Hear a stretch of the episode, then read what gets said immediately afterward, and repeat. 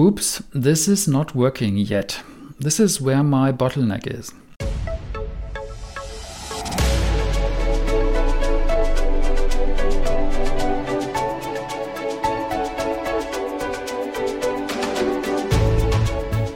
Hello, everyone. This is the Audience Explorer, a podcast for you as a founder or creator who wants to develop an audience for your product or service.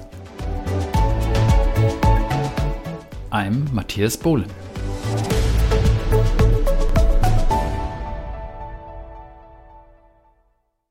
In this episode, I'm going to talk about how to search for your audience. I assume that you are here because you're a founder or indie hacker or indie creator who creates something interesting and is now looking for the audience whom you want to help with that. The process that I typically use for audience development, I call it FUSE, F U S E. It has four steps find, understand, select, and engage. Find means finding your audience in general. Where do they hang out? What do they talk about? When are they reachable? And so on. Understand means really get them really understand what are they talking about what are their problems what are they looking for what are their needs and all this in order to judge how you can help them select means select a few members of that audience that you find in order to continue to work with them you can't work with the whole world at once. So let's say pick three people who you want to work with as a start. And then engage means engage with them in a conversation. If you found those three people who you want to work with, engage with them in a fruitful conversation about their needs, about what they do, and so on and so on. So, the Fuse process will allow you to develop an audience for your product or service. And in this episode, I'll talk especially about the first step how to find your audience. I have to take one step back because I can't really tell you how to find your audience. I can only tell you how to search for your audience and maximize the probability that you will find them. So, that said, let's get started with an example. Let's say you are a UI developer, a user interface developer who creates all these really nice user interfaces that your users can work with. You have been that for some time, you are a senior user interface developer, and you want to try something new. You set yourself two goals. Goal number one is help other more junior UI developers to get started, to improve their work, to save time creating UIs, and so on. And goal number two is you want to make money with this. You don't know their problems yet, therefore, you cannot know a solution yet, but that will come. Will it be, let's say, for example, a job website, a tool, or a framework? Will you write a book, or will you create an online course? Decide that later when you know the uh, problems of your audience. This week, I read a nice article by Jelmer Pé. It's called uh, The Ultimate Guide to Building Audience First. I put the link to that article in the show notes and in the blog post. He tells you the typical steps that you do uh, when you try to understand your audience. Uh, step one is you think of your audience, your typical member of your audience, and you ask yourself, what do they do the whole day long? What do they do in their jobs? What do they do when they get up, when they have breakfast, and so on? And I would suggest you also ask yourselves, how can that be made visible? In the case of user interface developers, what do they do? They create UIs the whole day long. They use tools, they use methods, they use frameworks for creating good UIs. Maybe they want to develop their craft, so they read books, and they take online courses to learn more.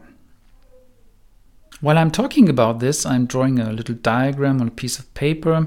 The UI developer is in the middle, and I put everything around that that I have identified. For example, the UI developer works with frameworks, something like React, like Vue, like uh, Svelte, and how all these frameworks are, are called that they use.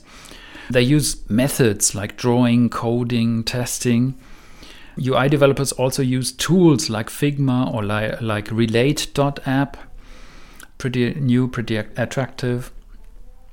And they finally create real UIs made of HTML, CSS, JavaScript.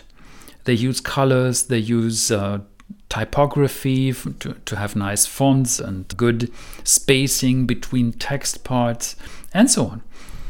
And maybe the, uh, they want to develop their craft, so uh, they read books, for example, Learning React by Alex Banks and Eve Porcello. React is one of those frameworks that they use to write their UI uh, software.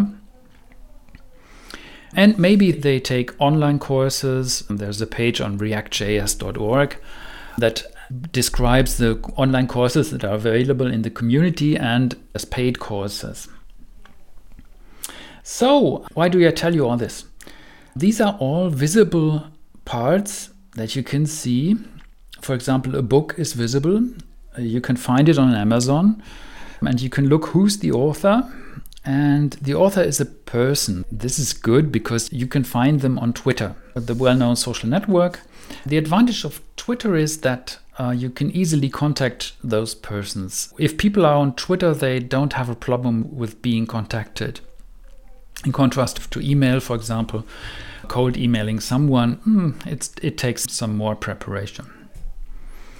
So, when I take the book as an example, Learning React by Alex Banks and Eve Porcello, he can be found at Moon Tahoe on Twitter, and she can be found at Eve Porcello on Twitter. If you look where your audience is hanging out, I would start looking at the followers of Alex Banks and Eve Porcello.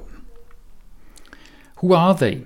What's their bio like? If you look at the bio of the followers, what, what do they do? Who are they? So, this would be a good example to get started. Or the other way around, online courses. When you look on the React.js site where the courses um, are uh, listed, I will give you the link to that uh, webpage uh, in the show notes. You will find, uh, for example, Tyler McGinnis he has uh, lots of uh, good courses on front end development. He also has a site called ui.dev where he sells all his courses. And you find both on Twitter Tyler McGinnis at Tyler McGinnis, of course, and ui.dev at uh, ui.dev. So, two other good places where you could have a look for the followers who is following Tyler McGinnis, who is following UI.dev, these people must be interested, obviously, in UI development. So they are members of your potential audience. You can continue with this. Books and online courses uh, are only an example. How about all these artifacts that a UI developer is creating? For example, HTML code, CSS code, JS code. What are good tools to create that? where are resources where people like to read about all this? Or color and typography. There must be books about that. There must be online courses about color and typography. So, lots and lots of places on the net where you can find your audience and where they hang out.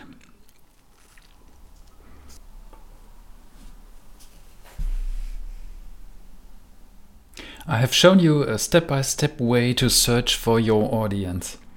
Let's summarize.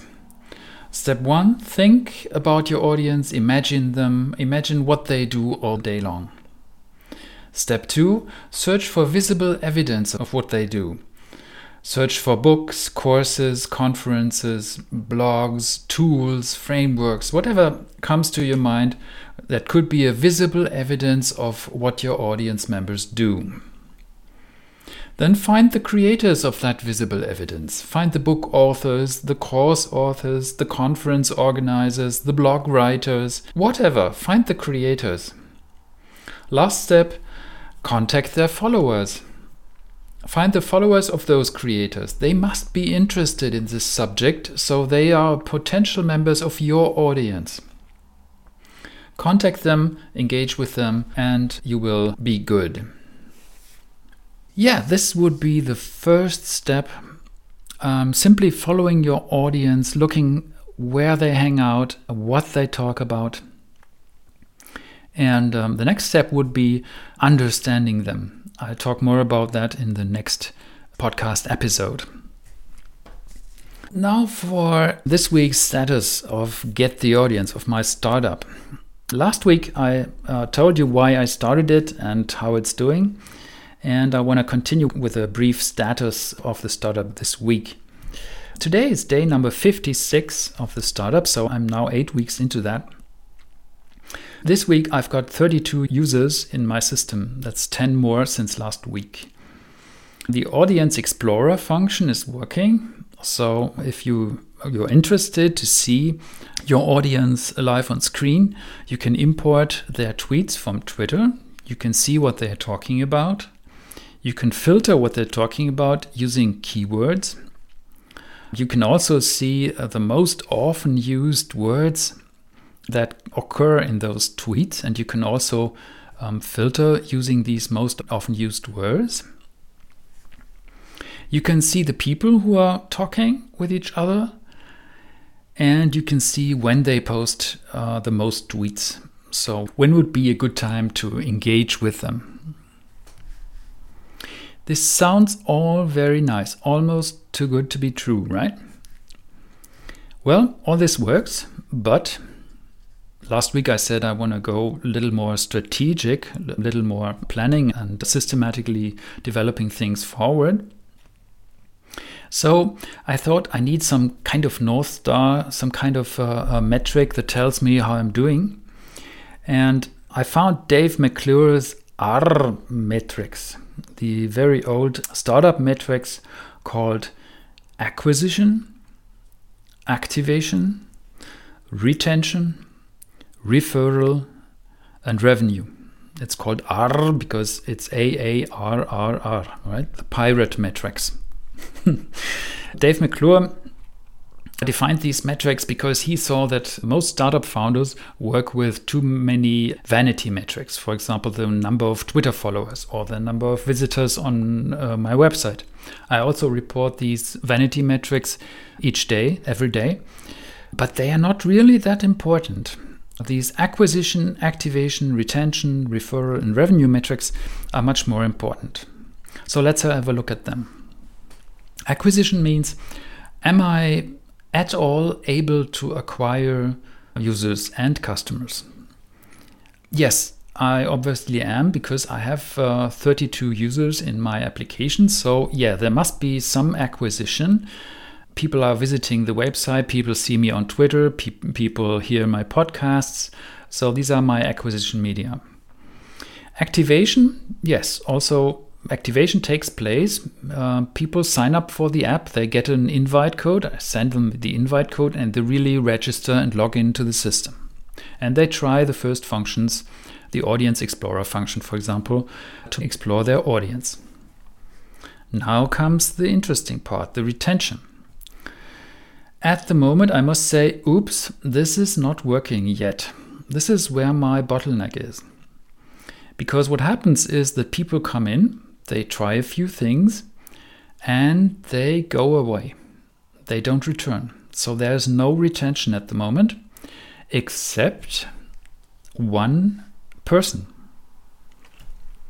There is a lady, she lives in the United States and is learning no code tools like Webflow, for example.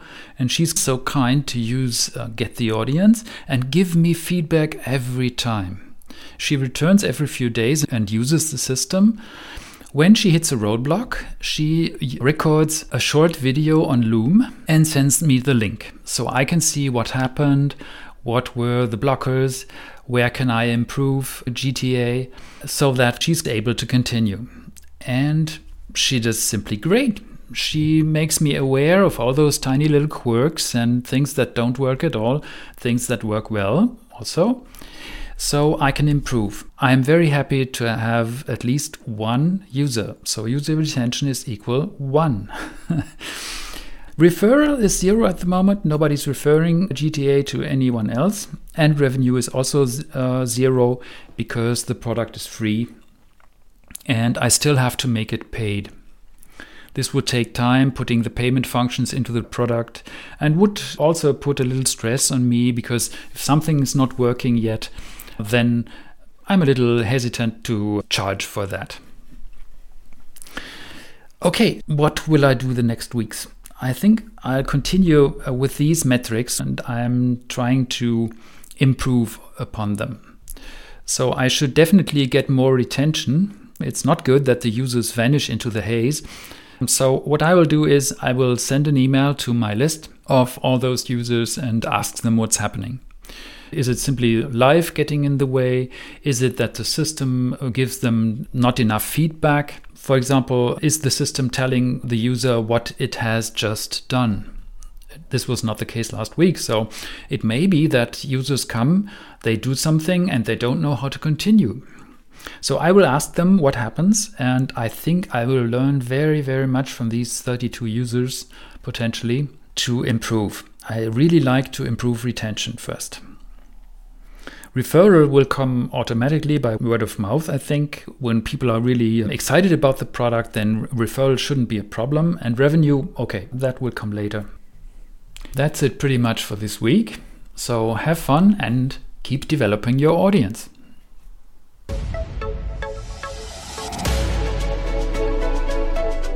Thanks for listening to the Audience Explorer podcast today. You can find me on Twitter at GetTheAudience and you can check out the blog at gettheaudience.com. If you have any questions about this episode, reach out to me on Twitter or send an email to matthias at gettheaudience.com. If you want to support this podcast, please leave a rating in your favorite podcast player app. This will help other founders or creators to find this podcast about developing an audience for their product or service. Thank you very much for listening and see you in the next episode. Bye bye.